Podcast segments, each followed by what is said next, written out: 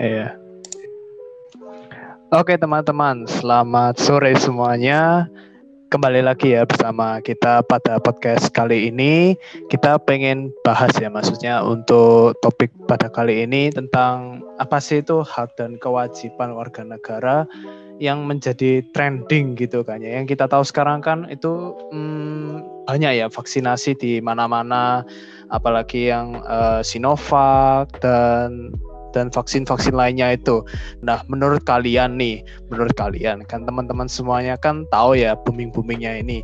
Itu uh, pendapat kalian itu kayak gimana sih? Maksudnya apakah kalian itu bisa menerima atau uh, gimana sih tentang hak dan warga negara? Ya, uh, kalau dari aku sih uh, ngomongin soal vaksin sih kan udah dari lama juga ya dari bulan berapa bulan yang lalu lah uh, Indonesia udah mulai uh, program vaksinasi massal ke Indonesia aja sih. Semua seluruh hampir seluruh negara sudah mulai uh, melakukan vaksinasi massal ya. Yang uh, program vaksinasi ini juga bukan program dari Indonesia dari tapi juga program dari WHO untuk uh, menekan angka penyebaran COVID-19 juga kan. Uh, Nah, jadi uh, di Indonesia ini kalau uh, yang aku lihat sih uh, udah jalan kalau nggak salah uh, terakhir kali saya baca data kalau nggak salah udah ada 15 juta dosis yang udah tersampaikan ke masyarakat Indonesia. Ya, kalau dibilang sih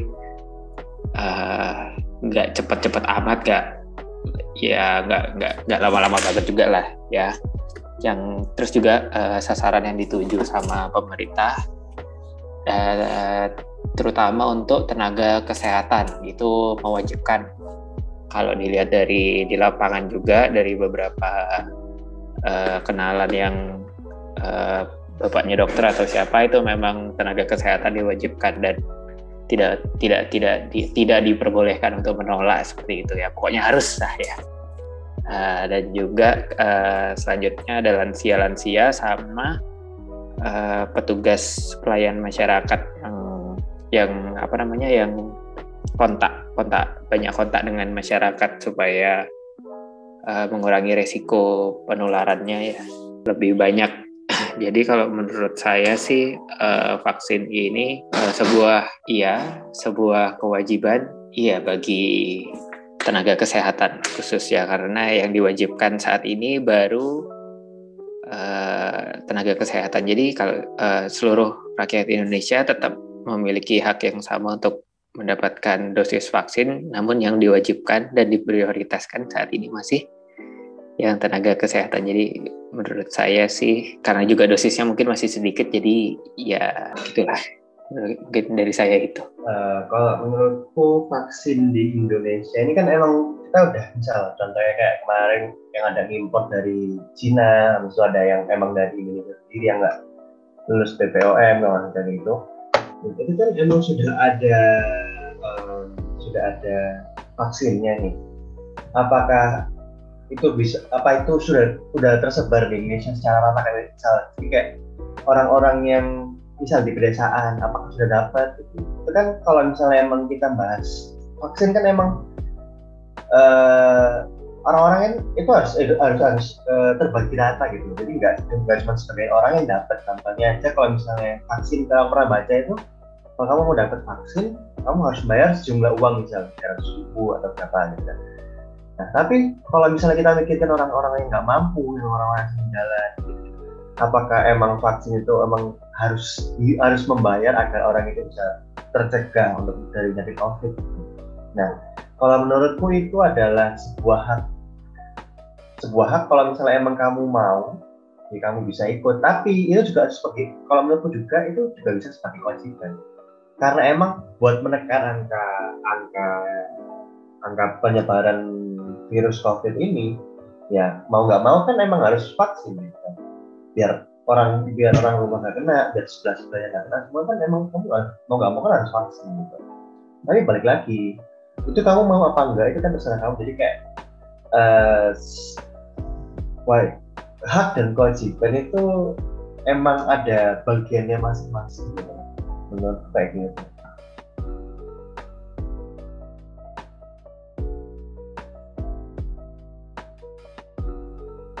Uh, iya sih, aku setuju sama David tadi. Uh, kalau urusan mau nggak mau kan urusan pribadi, tapi kadang-kadang kalau uh, ngomongin soal uh, tenaga kesehatan lagi balik tadi, kan dia kan nggak mungkin nggak mau. Jadi opsi nggak maunya dihapus, wajib dihapus. Jadi harus mau. Jadi kayak kayaknya sih kayak se sebuah pemaksaan, tapi itu juga ya memang harus kayak gitu kali ya. Ya, karena kan dia kepentingan bersama. Iya, karena dia yang pertama kali itu ya berhadapan langsung sama itu ya, jadi harus dia dulu yang dikasih dibentengin gitu kali ya. Betul betul. Iya sih. Mungkin sedikit uh, apa namanya namanya mungkin agak sedikit apa pemaksaan, cuman ya demi kebaikan bersama sih mungkin mereka juga ngerti jadi ya demi kebaikan bersama jadi ya nggak apa-apa lah mungkin kali ya. Dari yang lain ada yang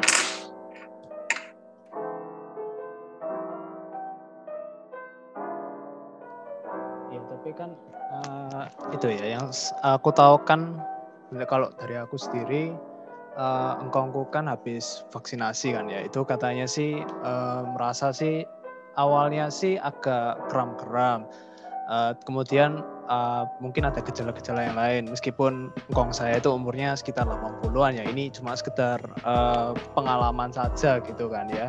Uh, jadi engkongko itu kepengen punya punya hak kepengen untuk divaksinasi gitu kan ya. Dan uh, yang pertama kali sih uh, yang beliau rasakan itu uh, awalnya sih biasa-biasa aja memang kemeng awal-awalnya kemudian uh, ya lama-lama ada yang apa demam dan lain sebagainya katanya sih uh, dari dari orang-orang atau teman-teman yang lainnya itu juga uh, merasa ada yang panas badannya demam komplikasi dan lain sebagainya itu pun uh, mungkin dari situ banyak kekhawatiran ya. Jadi orang-orang uh, ini masalah concern khawatir akan vaksinasi. Kalau menurutku itu sih. Jadi apa ya orang ya kembali lagi tiap orang kan punya hak gitu kan ya. Cuma ini sekedar pengalaman saja. Karena trending kita itu sekarang ini kan eh, vaksin-vaksin gitu ya di mana-mana di public-public, public place, di uh, misalnya apa Eh, pekerja-pekerja di tempat umum itu mulai divaksinasi seperti itu.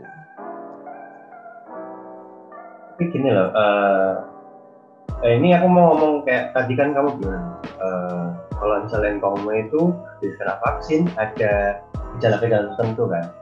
Nah aku mau nyampein kayak misal buat viewer yang yang emang mau yang dengerin kita nih ya, ini sekedar edukasi dikit gitu ya sebenarnya vaksin itu adalah apa? Itu adalah virus, tapi virus yang boleh dilemahkan. Nah, virus dilemahkan ini kenapa harus tubuh? Ya itu untuk membantu kita untuk ada kekebalan gitu loh, kekebalan dari virus ini. Kalau misalnya emang uh, kalau emang ada gejala-gejala mungkin gara-gara uh, metabolisme kita tuh metabolisme dalam tubuh itu kurang kurang kuat untuk me, me, me, mengadaptasi dari virus yang emang dimasukin dalam tubuh kita gitu. Kalau memang kan aku pernah lihat juga kalau misalnya orang wah ini aku habis disuntik nih kok malah positif corona gitu. itu itu bukan gara-gara emang kamu suntikin virusnya malah yang emang kamu bakal kamu bakal kena nih kamu bakal kena itu stigma orang itu salah gitu tapi ini adalah kayak membantu tubuh kita itu biar bisa adaptasi sama virus itu. Jadi kalau misalnya kita terkena virus itu dari luar misalnya dari tetangga tetangga kita atau dari orang luar orang asing gitu kan, itu kita udah kebal gitu loh. Jadi nggak perlu nggak perlu takut buat uh, buat buat vaksin karena itu emang demi kepentingan kita sama kepentingan bersama lain. Kalau menurutku ya ini ya biasanya orang-orang itu bukan merasa takut sih untuk divaksin. Tapi kan ya kita ngerti lah di mana sih obat yang nggak ada efek sampingnya, apalagi semacam vaksin kayak gini nih.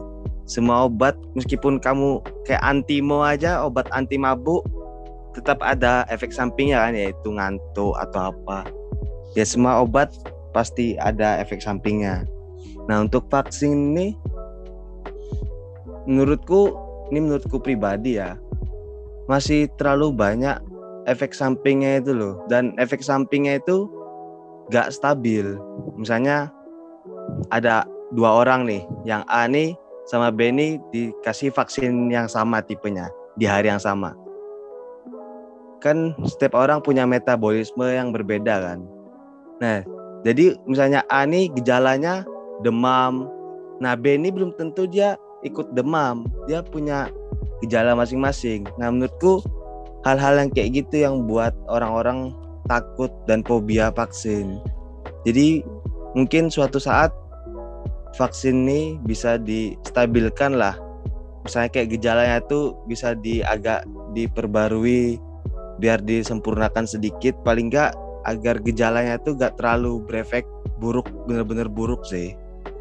Kalau menurutku pandanganku biasanya seperti itu. Bahkan aku sendiri takut vaksin karena itu yang kufikirkan.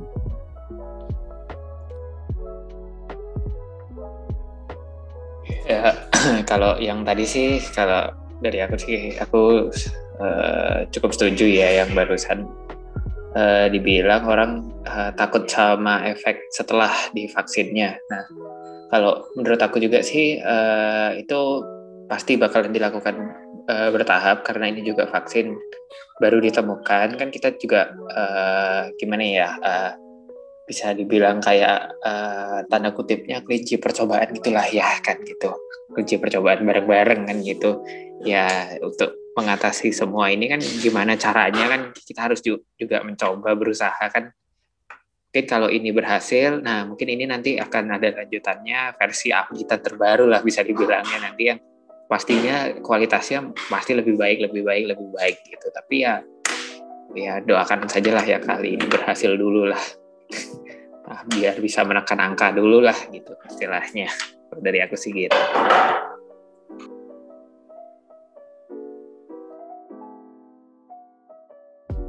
Amin. Semoga uh, vaksin vaksin semuanya itu yang sudah diuji cobakan pada klinis, pada ilmuwan itu semuanya bisa uh, apa namanya bisa menjadi bermanfaat ya. Apalagi kalau sekarang ini kan kita tahu musim-musim COVID ini kan semuanya pada pakai masker pastilah ya, terutama di negara kita Indonesia. Dan oke okay lah, semisal uh, kita tahu ya kalau uh, oh ya guys, aku mau tanya aku mau tanya nih, kalian sudah pernah vaksin enggak?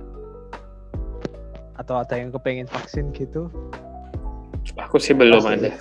Belum. Pasti udah lah, waktu kamu kecil kan vaksin semua. Oh iya, ah, maksudnya iya. vaksinnya maksudnya itu vaksin, udah. Uh, vaksin corona, vaksin covid. Vaksin covid ya. Sekarang ngopi. Mungkin kalian punya pandangan gitu selain ke Aurel gitu kan apa yang mungkin uh, sedikit concern khawatir gitu kan. Ya, ya semua orang ya punya hak lah ya maksudnya untuk untuk apa namanya untuk memilih gitu kan ya.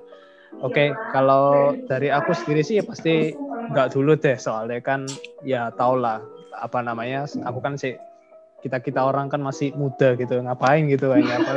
Kita kan sudah punya imunitas yang tinggi hal lah oke oke oke. Oke ya kan? Apa uh, dikhususkan lah maksudnya untuk untuk orang-orang tua mungkin 30 tahun ke atas pekerja-pekerja yang mungkin uh, kerja gitu kan ya capek dan lain sebagainya itu mungkin didahulukan lah daripada kita gitu. Oke okay, uh, nggak usah lama-lama ya guys ya. Uh, kita tutup aja ya. Oke, terima kasih semuanya sudah bergabung pada podcast kali ini. Dan semisal teman-teman dan pendengar lainnya semuanya uh, merasa khawatir, merasa uh, bingung gitu kan ya. Ini uh, kalian bisa teman-teman semuanya bisa memilih gitu kan itu vaksinasi atau tidak karena kan itu merupakan hak tapi juga uh, itu jadi kewajiban uh, bagi pelayan-pelayan umum gitu kan ya yang yang yang di mana-mana uh, keluar gitu kan ya kontak dengan interaksi dengan orang lain seperti itu. Oke teh, sekian dari saya ya, sekian dari kami teman-teman semuanya. Uh, saya ucapkan selamat tinggal ya, semoga gak enak banget. Uh, semoga teman-teman semuanya diberi kesehatan, diberi kekuatan gitu kan ya. Dan semoga vaksinnya sudah dikembangkan bisa menjadi lebih baik lagi gitu kan ya. Resiko tingkat Amin, amin. Tingkat efeknya itu mungkin lebih kecil gitu kan ya nggak sampai sakit orangnya kalau bisa gitu kan ya oke teh oke terima kasih teman-teman semuanya dan sampai jumpa pada podcast berikutnya Terima kasih. terima kasih teman Thank you guys. Thank you, thank you.